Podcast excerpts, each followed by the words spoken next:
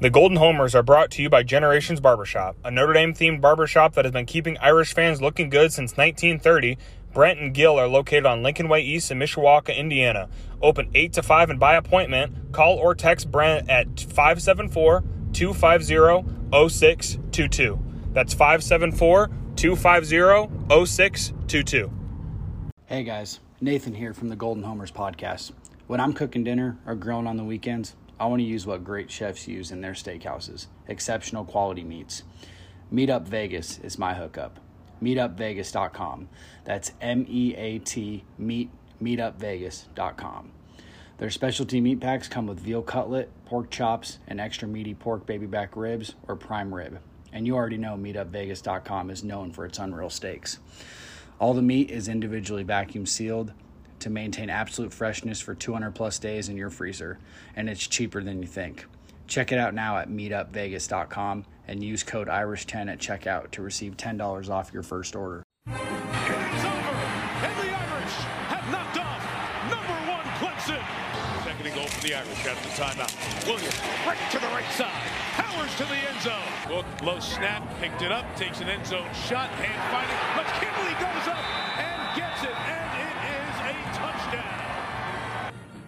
Welcome back to another episode of the Golden Homers podcast with your hosts, Mason Plummer and Nathan Urbach.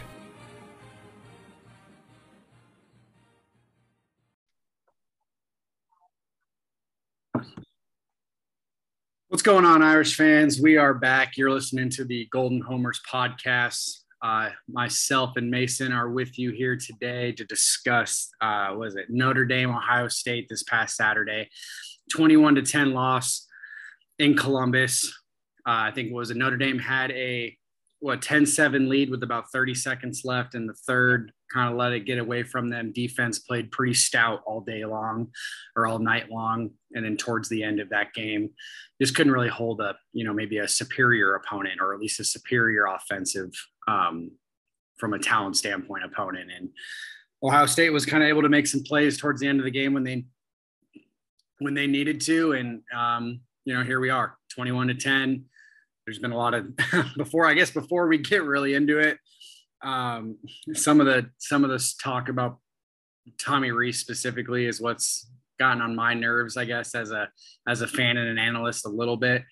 Um, and, and i think what it really comes down to is i think as fans we get very emotional when it comes to to things like this. And coaching is always the first thing to blame and obviously he played a role in the performance there's no doubt about that. He's not only the offensive coordinator but he's recruited a lot of the kids and if there's you know deficiencies there then obviously that's that he's to blame for some of that. But uh i don't know man it just seems like kids turn or, or fans turn on on coaches very quickly um, and uh, Mason, obviously, welcome in as well. Uh, before I introduced you, I guess, but uh, what are maybe just some of your quick thoughts on on the game overall? I mean, I think that we, as like a whole, and you know, people that are you know paid to to cover the teams, cover Notre Dame and Ohio State. You know, going into the game, you know, people were saying that Ohio State could you know just roll over and score 35, and I think we all just don't know quite as much as we think we do um, buying into a lot of not necessarily offseason hype because I do think Ohio State's very legit. I think Notre Dame is too, but you know we think we know exactly how something is going to go, and we really don't. So um, no, you know Notre Dame allowed only 21 points. That last touchdown was the backbreaker. You can't go into a game you know only scoring 10 and expecting to win, but um, you know, if you told me pregame Notre Dame had only allowed 21, I would feel pretty good about it. So the offense needs to improve, but I feel very good about the defensive performance. Um, you know, there's a couple ticky tack holds and that kind of thing, or you know, some personal fouls, but yeah, man, I, you'll have that, I guess. So um, I was overall really impressed with how the defense played. Uh, first game for Al Golden, I liked you know what he did with the defense, considering this is supposed to be you know the most high-powered offense that the world's ever seen. So um, not that I don't think it's legit, but um, you know, Stroud was kind of not held in check necessarily, but he didn't have this otherworldly performance like everybody was saying he was going to. And whether that's down to Smith-Njigba not being at 100% or whatever, I mean, if he can't take a shot, then so be it. So um, it wasn't a dirty shot that Smith-Njigba took on the sideline, but, uh, you know, he wasn't necessarily 100% for a lot of that game. But it's not like they don't have seven five stars on the bench waiting to come in. So I don't feel bad about that. Um, as far as the game goes, you know, I was impressed overall with the performance. There's little things that uh, that could have been adjusted, could have been better, but for being the first game, really what I consider to be Marcus Freeman's tenure, new defensive coordinator, new quarterback. Um, I, I left the game, you know, a little bit disappointed because I, for a second, I talked myself into Notre Dame having a legitimate chance to win, which they really did. Um, but you know, looking back, watching it again, I'm happy with the performance, and overall, I think it went better than anybody could have really realistically anticipated. And I know you had a chance. I think you did it yesterday. You rewatched the game. Yeah. Um, I've actually I've had an opportunity a little bit today to get through some of it, but I haven't gotten through all of it.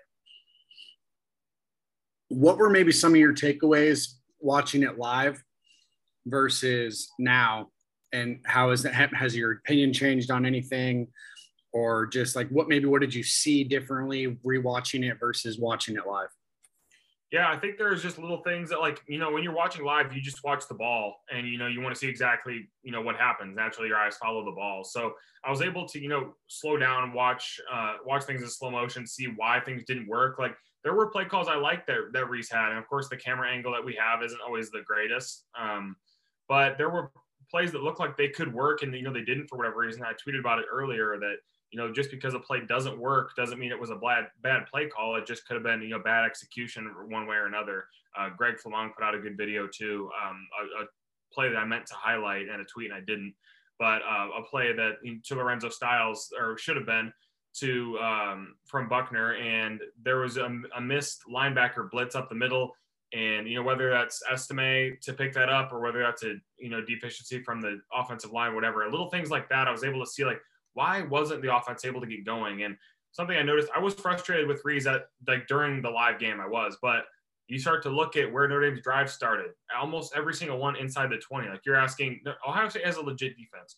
You're asking Notre Dame to go like 80 yards to score points, and that's not easy to do. Not, not, not that I'm saying that Rees should get a pass, but you know that's not as easy as people make it seem like, or just, hey, why don't we throw the ball downfield more? Don't you think Rees would like to do that? You know what I mean? And there, sure, there was opportunities for it, but you don't just want to put your freshman quarterback in a, in a bad position to, you know, potentially throw a pick. So, um, yeah, little things that I noticed being able to slow it down and not just looking towards the next play, you know, getting emotional, you know, in the moment. So uh, I probably will watch it a third time, to be honest, uh, again this week. But um, yeah, I think I think that's about it.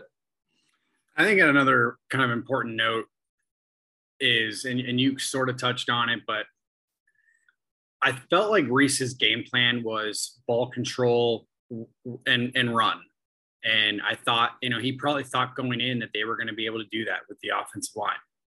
And it's hard to do that, not only like what you said when you're backed up, um, it's hard to have a ball control run run offense when you have to go 85 yards versus you know 45 yards and and it, they didn't really have a lot of opportunities on saturday night to have a short field and but then the other thing comes with the offensive line the interior offensive line i think specifically played poorly um, i thought that josh lugg got pushed around um, Correll didn't have his best game. Um, I think he's going to be better. I actually, ironically, thought Kristofic was the best out of the three um, and rewatching at least some of the stuff that I rewatched. Um, and you know, and he obviously filled in for Patterson, but it's it's and I think what one thing we don't really realize sometimes is as fans when we're watching the game and like again we get to the emotion emotion part of it is it's not so you can't just snap your fingers and, and readjust your game plan. I mean yes like the great coaches the best coaches like obviously like in-game adjustments are huge um, but we also know that that's not always going to be like again you just can't snap your fingers and expect everything to be perfect because you because you adjust a little bit or you know maybe you can adjust because of the personnel and, and different things like that and you sort of touched on that with you know the receiving core and, and all that so you know obviously once i kind of dive into the film a little bit more and uh, you know i also want to see how the team's going to do moving forward? Like, how are they going to perform against Marshall, Cal, North Carolina, BYU? You know, until they get to that Clemson game specifically, like, how is this offense going to evolve? And and then I want to be able to have like more of a fair discussion about the the I guess the conversation regarding Tommy Rees because specifically I think he's a guy that over the last couple years has shown that with some deficiencies on offense, he's been a creative play caller. He's he's put Notre Dame in good positions to to win games against first and foremost the opponents that they need to beat. And and this isn't a game that you went into expecting like, oh my God, Notre Dame's going to win this game. Notre Dame's going to be able to score 35, like you said. Like it would have been nice I, if you were I, if you would have told me 21 to 10, I would have you know I would have said no. Or if you would have told me, like you said, if Notre Dame held them to 21 points, I would have thought Notre Dame probably would have won the game because they would have scored in the 20s as well. But I think the Ohio State defense is better than people thought, or at least some people thought. I mean, they obviously have talent overall, but and you know, I think people thought that that might be something that sort of progressed as the season went on. And then I think the other the other thing is their offensive line was better than people thought, and that held that was able to kind of eliminate the pass rush for, for Notre Dame to a certain extent. And you touched on it a little bit when you said that, you know, there were some, maybe some holding calls in there and I tweeted about that. And, you know, I'm sure that there were also some holding calls and some penalties against Notre Dame that weren't called either. So um, it, it, goes both ways. Um, but I, but I did go, I did come out of the game, especially rewatching it a little bit feeling a little bit better about some of the weaknesses. Like I know T- Pete Sampson specifically has been harping on the defensive line, like, hey, this what, what's going to go on. I mean, I listened to Shamrock, I listened to part of Irish Illustrated, and that was his biggest takeaways that the Notre Dame defensive line wasn't effective. And I honestly think it was quite the opposite. Uh, I do think that Jayson Ademilola was held in check fairly well against Donovan Jackson. I give Donovan Jackson um, a, a, lot of credit, and I think overall Paris Johnson was great against Foskey, but I, I, I, can throw in a few plays in there where I thought Foskey actually played, you know, pretty well um, on that zero blitz. Foskey almost got to Stroud and he beat Paris Johnson pretty easily on that play. Um, and if they never zero blitzed or if they had Bracy in the game, maybe it looks differently. Um, and then I thought Rylie Mills I think was held a few times and, and got into the backfield. So I, am not too dis, distraught over the over the defensive line. And then obviously the defense as a whole played well. But let's get into some strength and weaknesses. Um, c- going into this game, coming out of this game, Mason, where do you think like what do you what do you feel good about right now when when you're Notre Dame, like position player wise, position group wise, et cetera, coaching wise? Something I didn't expect to say was I feel good about the secondary. Actually, um, I thought there was potential that they get torched, and they they really didn't. Um, no, nothing crazy happened. You know, there was no like broken play, 90 yard touchdown, anything like that, which I thought was very possible. You can't be mad at it. Was Mickey that got burnt on that touchdown, I believe, where Joseph uh, ended up coming up from the safety spot. And I, I mean, look, hindsight's 2020. Maybe Joseph shouldn't have done that, but regardless, um, I was impressed with what I saw from Mickey and Morrison. Um, I didn't anticipate them both playing. I I, I figured Mickey would, but uh, you know we've been hearing good things about Morrison. I didn't necessarily think he would get the amount of snaps that he did, but I was impressed with what he did. You know that this soon in his career. You know, for those that don't know, Benjamin Morrison's a, a freshman. He's only he wasn't even an early enrollee. He's only been at Notre Dame for you know a couple weeks. So for him to be able to go into Ohio Stadium and do something like that was impressive. So you start to think of the future. I had a tweet blow up the you know about the future of the Notre Dame secondary, specifically the corner position. Um, with Christian Gray coming in, Micah Bell coming in, and then Morrison and Mickey proving themselves early. I think it could potentially down the road be a strength for Notre Dame rather than the weakness it's been for a long, long time. So. Uh, you know, I really like where that room is heading, where it's going. You know, you hope Mickens stays around because I credit him really heavily with the improvement, in, not only in terms of recruiting but the on-field play. So that's the one that sticks out to me. Yeah, and echoing some of your comments just on the secondary as a whole, maybe this is a hot take, and certainly a certainly a take that is premature to an extent, but it wouldn't surprise me if Morrison's the uh, a first round pick with the like with what, what I've seen. Like we've we, you said we've heard it in camp. He's played well. Um, I think he's got the you know the size and the and and the like the speed like he's very twitchy. I, I feel like uh, the, the, hips he mirrors receivers very well.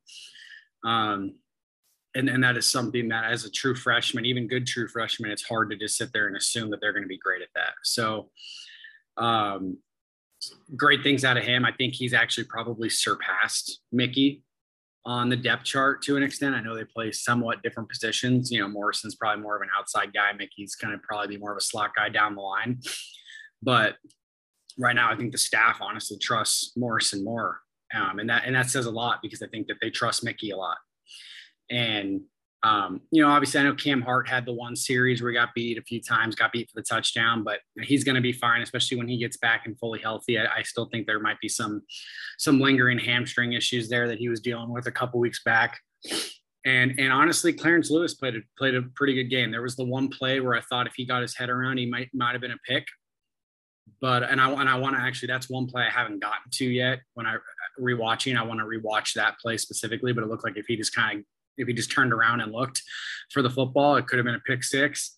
Um, and you know, you'd love to see that, you know, from some guys like just kind of have that uh that ball hawking mentality.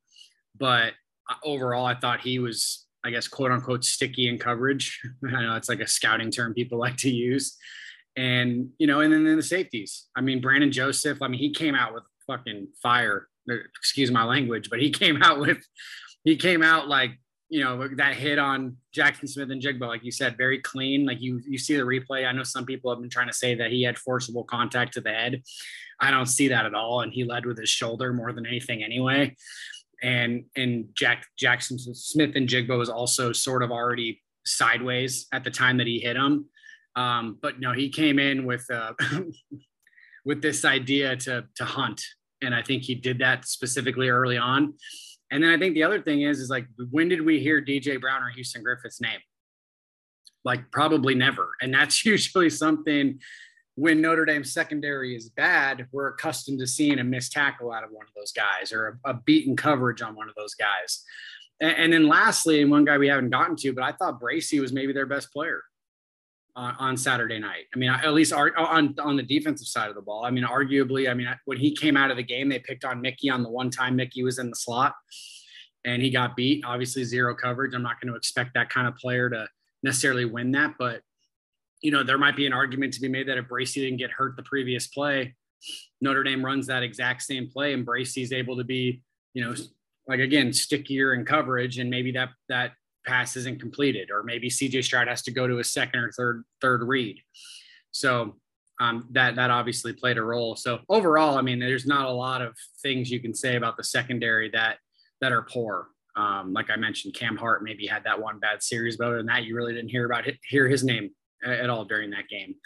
Um, and then I also I want to get your take on Buckner, um, Mason. I know going into the game, specifically other fans, opposing fans, or just the media in general, sort of, you know, not that they thought he sucked per se, but there wasn't like a confidence around him or, uh, you know, that no one really felt that he was going to be able to, I guess, quote unquote, win the game for Notre Dame. But in, a, in an environment in his first career start as a sophomore, you know, I think he had half the half the dropbacks that he had all of last year.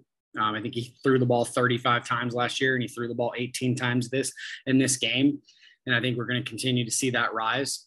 Um, but I thought the moment wasn't too big for him.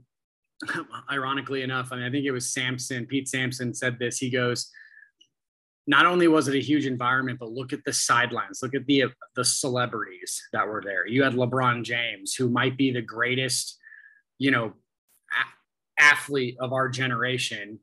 And he's on the sidelines booing booing you and you, and it's you don't seem flustered. And you know and that's kind of you know kind of funny i guess all around but it just adds to the game overall. I mean you you see the crowd you see the 65 commits that are on their sideline including a kid in like five star keon keeley who was committed to your to your school that you're playing for you know three weeks ago um, and now he's essentially cheering for Ohio State on their sideline. I mean, there was a lot of adversity that a kid like that in his first start was facing.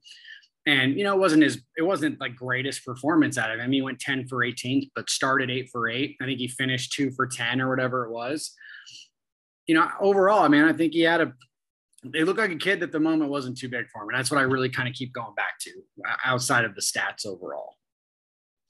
Yeah, he didn't seem phased. Eight for eight was the number I was going to throw out as you know his start, and um, you know I think they probably made some adjustments to Buckner and you know what they were seeing him do. People that you know a lot more about football than I do, so I couldn't really break that down for you exactly what what Jim Knowles and the offense or the Ohio State uh, defense saw in Buckner, but clearly there were some adjustments made to make him not as effective. But yeah, that start was huge, and yeah, not phased at all. He didn't he didn't strike me as somebody that was worried about you know the fanfare around him or you know all the booing whatever. He wasn't concerned. You know this is not even close to the best game buckner's going to have at notre dame.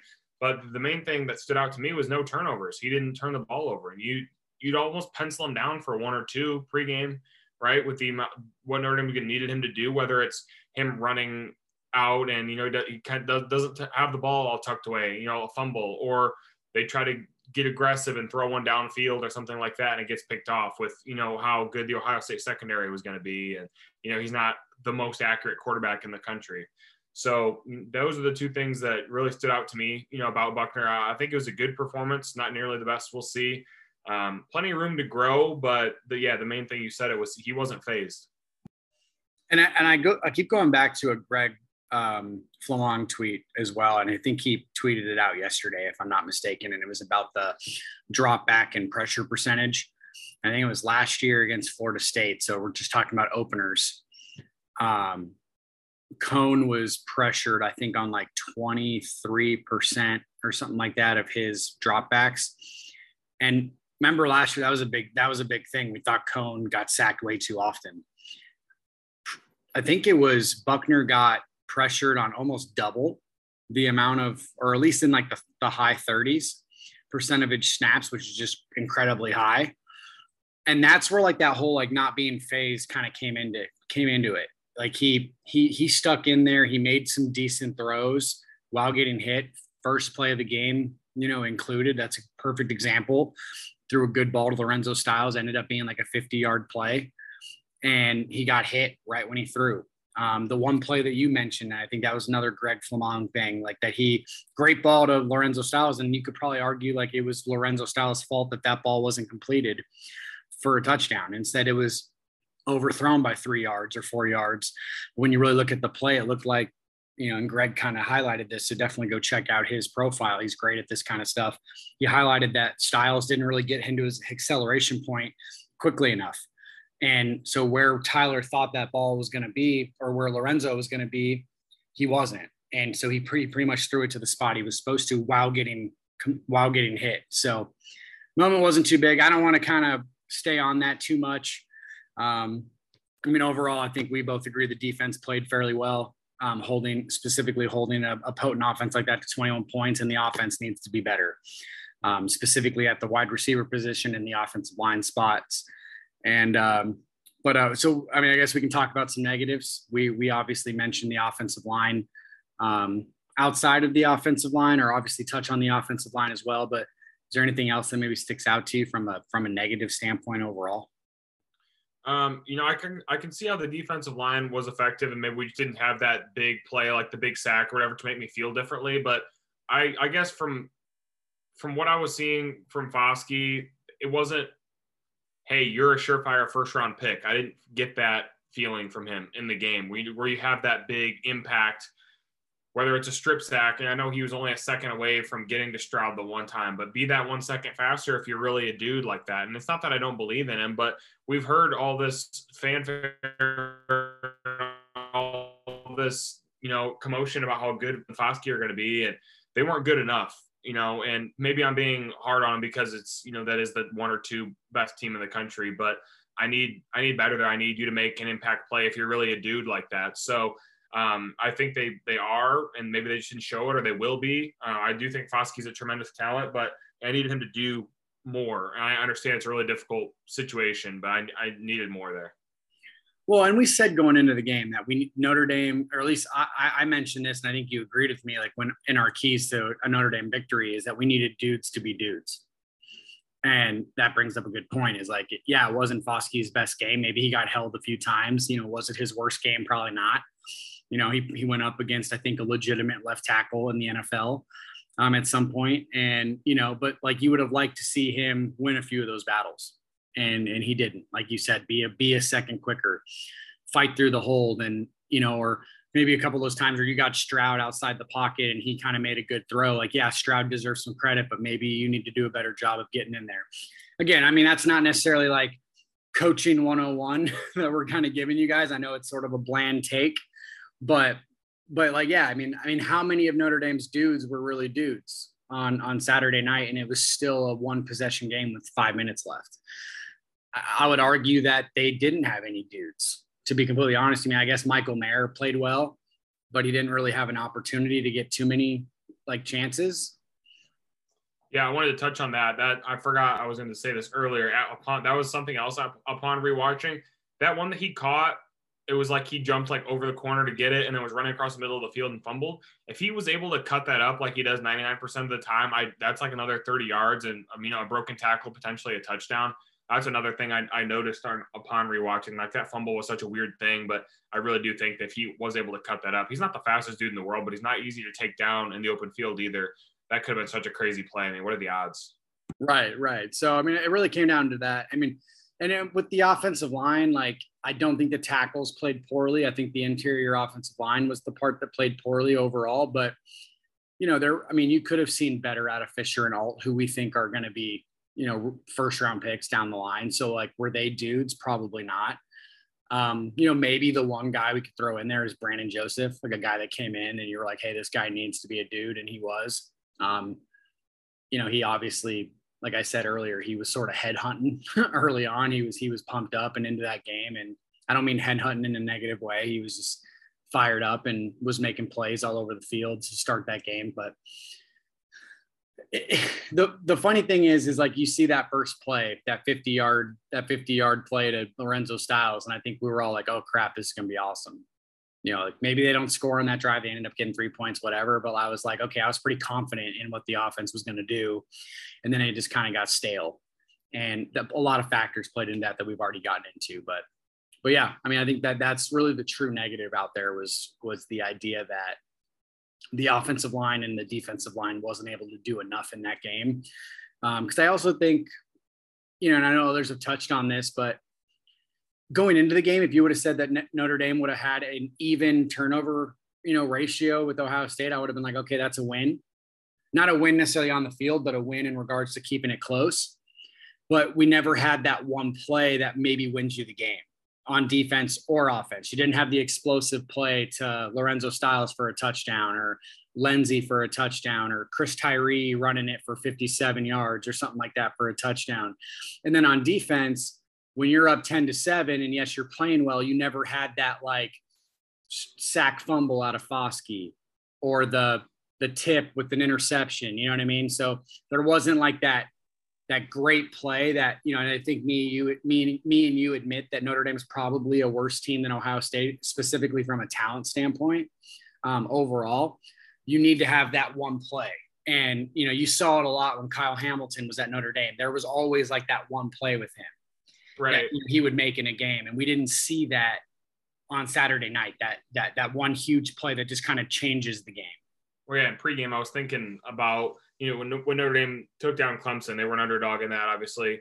And you had that JOK, the the strip, you know, and then takes into the end zone. You had the Kyren Williams 90 or 80 yard touchdown, whatever that was. These explosive plays, and Notre Dame still went into overtime with Clemson. Like you need something like that when you're a dog and you need you know just these like explosive plays like everybody does but Notre Dame seems to have less of them and you know whether that's on that first play Styles is able to beat everybody and get the touchdown or you know a punt return a kick return I, something I wasn't super pumped about uh, was the lack of return game at all um, you know, the first kick return of the game was super weak from Tyree, and that's not all his fault, but uh, you know, he got like 15 yards or something, already put your offense in a hole.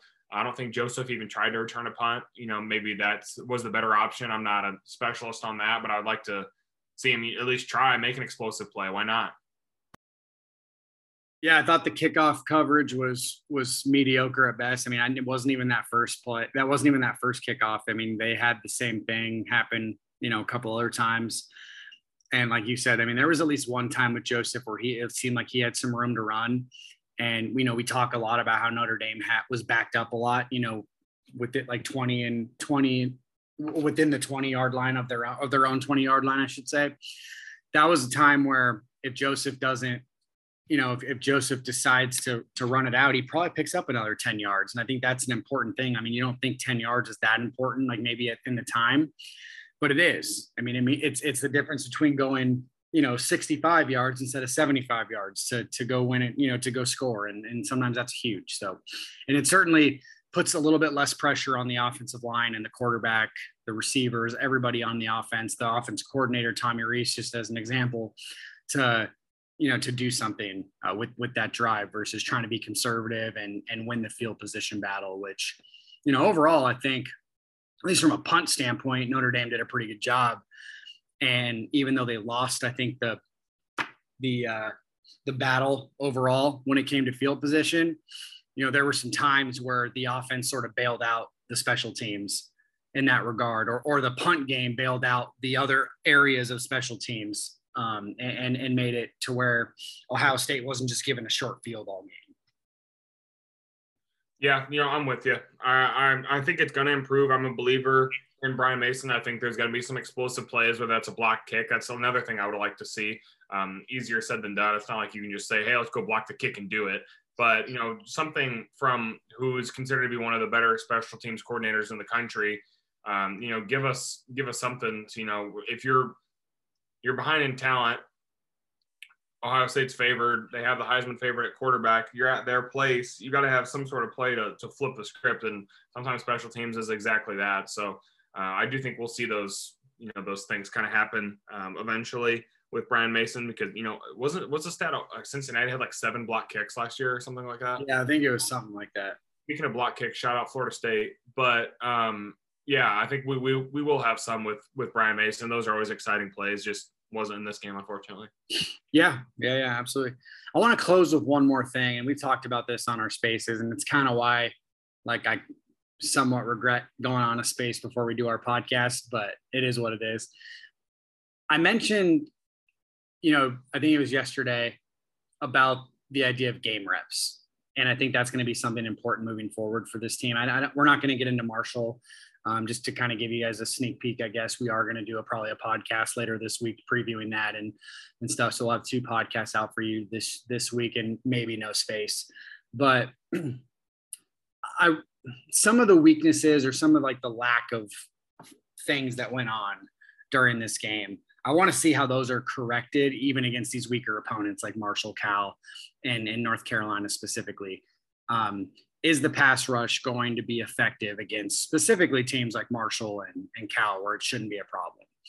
Um, like I almost think Foskey should have you know four to five sacks combined in those two games, um, and if he doesn't, it's because he's setting it up for other guys, um, or or Notre Dame's up by so much he's barely playing in the second half, that kind of stuff. But or is the how how much better is Buckner going to look and playing inferior opponents? How how are the wide receivers going to look? Who was going to actually play because that was the other thing I wanted to get to. You know, you didn't see Merriweather really, you didn't see Wilkins really. You saw Thomas, but you didn't see him targeted. Uh, Colzie looked like he might have been out with the knee injury, and maybe he's back. Um, you know, maybe we see start seeing Eli Raridon a little bit.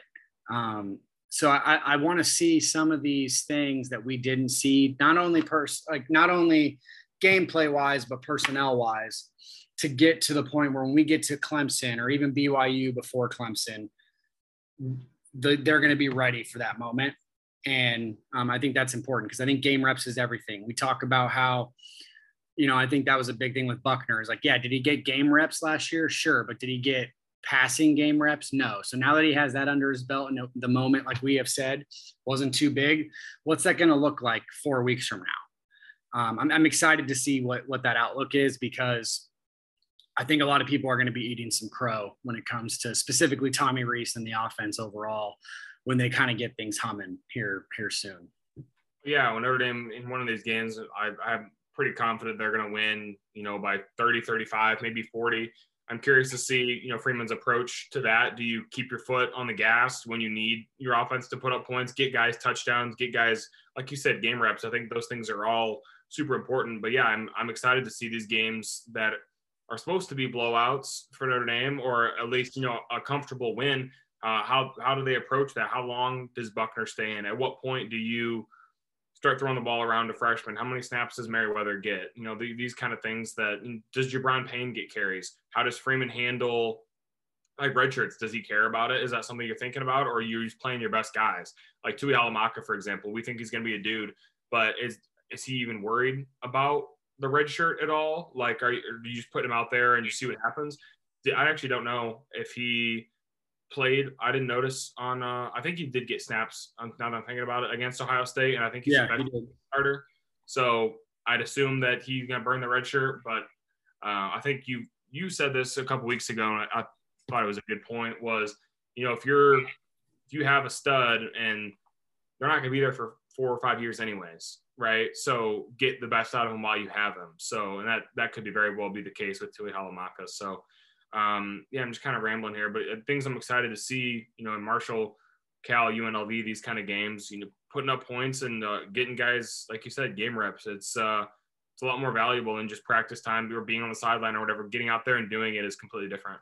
Yeah, just being able to prove to the coaching staff that they can trust you, I think is a big thing too. And then proving it to yourself. Like Jayden Thomas is never going to do anything on the field unless he has the opportunity. And so even though he was on the field, like he's a guy that, you know, you start throwing the ball to him, he makes a play. And then all of a sudden you get to the Clemson game, you know, even though that's the best opponent you're going to play from this Saturday until then, you know, you're looking at a guy that's going to have some confidence. It doesn't really matter who you're playing. So um, I think that's pretty much all for us today. I know we kind of rambled a little bit. Um, just kind of gave our game thoughts and stuff like that. Bringing a shorter episode just because we're going to have another episode for you guys this week. Um, obviously, guys, make sure you're following our new our new Twitter platform at Golden Homers. Um, we both run that account. Obviously, follow our personal accounts at Mason Plummer underscore at Nathan underscore Urbach. Gonna plug it again. Make sure you guys are hitting us. it's, it's funny at this point, but make sure you're contributing. Uh, if you like what you guys are seeing, you can check out um, ways to contribute to our podcast on our Golden Homers page, um, or you can check out our Venmo accounts on our personal pages. So um, until Thursday, guys, go Irish. Yeah, if you don't want to hear Nathan talk about it, just send a, send a quick little Venmo. We don't talk about it anymore. Exactly. Exactly.